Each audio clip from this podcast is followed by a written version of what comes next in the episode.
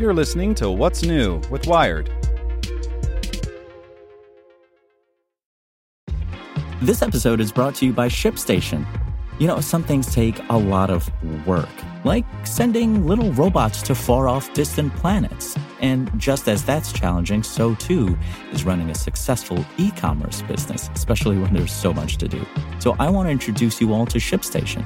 Now, I love using ShipStation because of its easy to use dashboard, which makes managing orders and printing labels a breeze and super smooth. Oh, and the customer service is just out of this world. It's exactly what you need to help grow your business. Sign up for your free 60-day trial at shipstation.com slash technews. That's shipstation.com slash technews. This podcast is supported by Tools and Weapons, the podcast hosted by Microsoft Vice Chair and President Brad Smith. Each episode features insight you won't find anywhere else from the center of the conversation surrounding emerging technologies like AI. Right now on the podcast, you can hear a special episode where Brad Smith lays out Microsoft's vision for a vibrant marketplace driving the new AI economy. To hear more, follow or subscribe to Tools and Weapons with Brad Smith wherever you get your podcasts. Welcome to the spoken edition of Wired. Fighting a wildfire in Texas, building a network to connect 40 million people to the internet, cutting pollution with chainsaws. Hear Chubb customers tell their stories at chubb.com slash podcast. And stay tuned after the show to hear how a sinkhole swallowed eight priceless sports cars. It's the worst time ever to release The Punisher, uh, just like every other time. By Graeme McMillan. Just days before this year's New York Comic Con, Marvel and Netflix canceled their panel for The Punisher. The mass shooting in Las Vegas a few days prior had left 58 people dead and more than 500 injured, and it wouldn't be appropriate for the violent, gun heavy show to participate in the convention at that time, the companies said in a statement. Tomorrow, a little more than a month after NYCC, The Punisher finally hits Netflix. More time has passed since the Las Vegas shooting, but the tragedies haven't stopped. Less than two weeks ago, a mass shooting in Sutherland Springs, Texas, left 26 dead and another 20 wounded. Five people were killed by a gunman in Northern California earlier this week, and the U.S. has averaged about one mass shooting incident per day in 2017 all of which is to say, if it wasn't appropriate to promote Netflix's latest Marvel adaptation at a comic book convention because it was in the wake of a horrific incident of gun violence, is it right to release the show itself after another one? Moreover, if there are always mass shootings in America, will there ever be a suitable time to release The Punisher? Questions about the intersection of entertainment and real world violence come up often. Folks asked them when Suicide Squad came to theaters so soon after last year's Orlando nightclub shooting. They were incredibly salient following the 2012 Aurora, Colorado shooting, which happened during a screening of The Dark Knight Rises. And yet, the creators of The Punisher, a show named after the alter ego of gun toting vigilante Frank Castle, seemingly didn't give them much thought when creating the series. In fact, in a recent interview with Sci-Fi.com, showrunner Steve Lightfoot said the issues of mass shootings and gun control weren't considered by the writing staff at all. With regard to certain recent events, we started making the show a year and a half ago, Lightfoot explained. We wrote most of the show before the election, so I think we'd have to think back to then when we started, and the short answer is not really. We had just started with the character. Lightfoot said he also didn't consider the fandom law enforcement officials have for the character. I can speculate about why the Punisher resonates so strongly with them, but I sort of didn't give it too much thought as we were writing.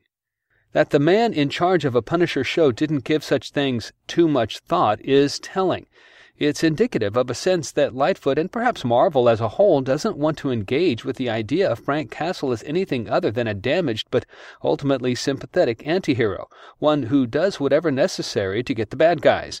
For them, seeing Castle as any sort of reflection of reality is a step too far. That's certainly their prerogative. The Punisher is a fictional character, and it's up to Marvel and Netflix to decide how to tell his stories and how deep those stories go in interacting with the world. It's not like Thor and Squirrel Girl are expected to act as commentary on the current political climate. What's the big deal if the Punisher is treated as just a Death Wish esque fantasy character? Death Wish, of course, started as something far more sober than its later sequels would suggest, and it's worth pointing out that its upcoming remake is under fire for its seeming political stance. The Punisher isn't Thor or Squirrel Girl, though. He's not even Iron Man or Spider Man. He's a street level character living in Marvel's version of the real world with no powers but his arsenal, the closest any other Marvel character gets to the Punisher's contemporary cultural relevance is Captain America, and that's only because he was temporarily a Nazi. In a country where gun violence is permanently an issue, albeit one never fully examined or discussed, the Punisher's modus operandi of channeling his frustration through firearms means he ends up representing, or at least reminding people of, real world issues, whether his creators want to admit it or not. It's understandable that Marvel would want to avoid the issue if at all possible, but ducking the question might not work, especially when the cancellation of the New York Comic Con panel proved that the company is aware of the character's wider cultural context. There may be another option, though. At NYCC, Marvel's publishing arm devoted part of its panel to the relaunch of the Punisher comic book, which features the Punisher using old Iron Man armor to overthrow a European despot for S.H.I.E.L.D. That vision of the Punisher may be outside the traditional Frank Castle norm, but it points to a future for the character that doesn't evoke quite so much real world grief. If Netflix grants The Punisher a second season, this new version of Castle might just warrant some consideration. This podcast was made possible by Chubb. Hear how a sinkhole opened up under the National Corvette Museum. Right now. Betty called me at six in the morning. She thought it was a fire. It was worse. A sinkhole opened up under our museum. Eight priceless Corvettes had plunged into it. Chubb was there within hours.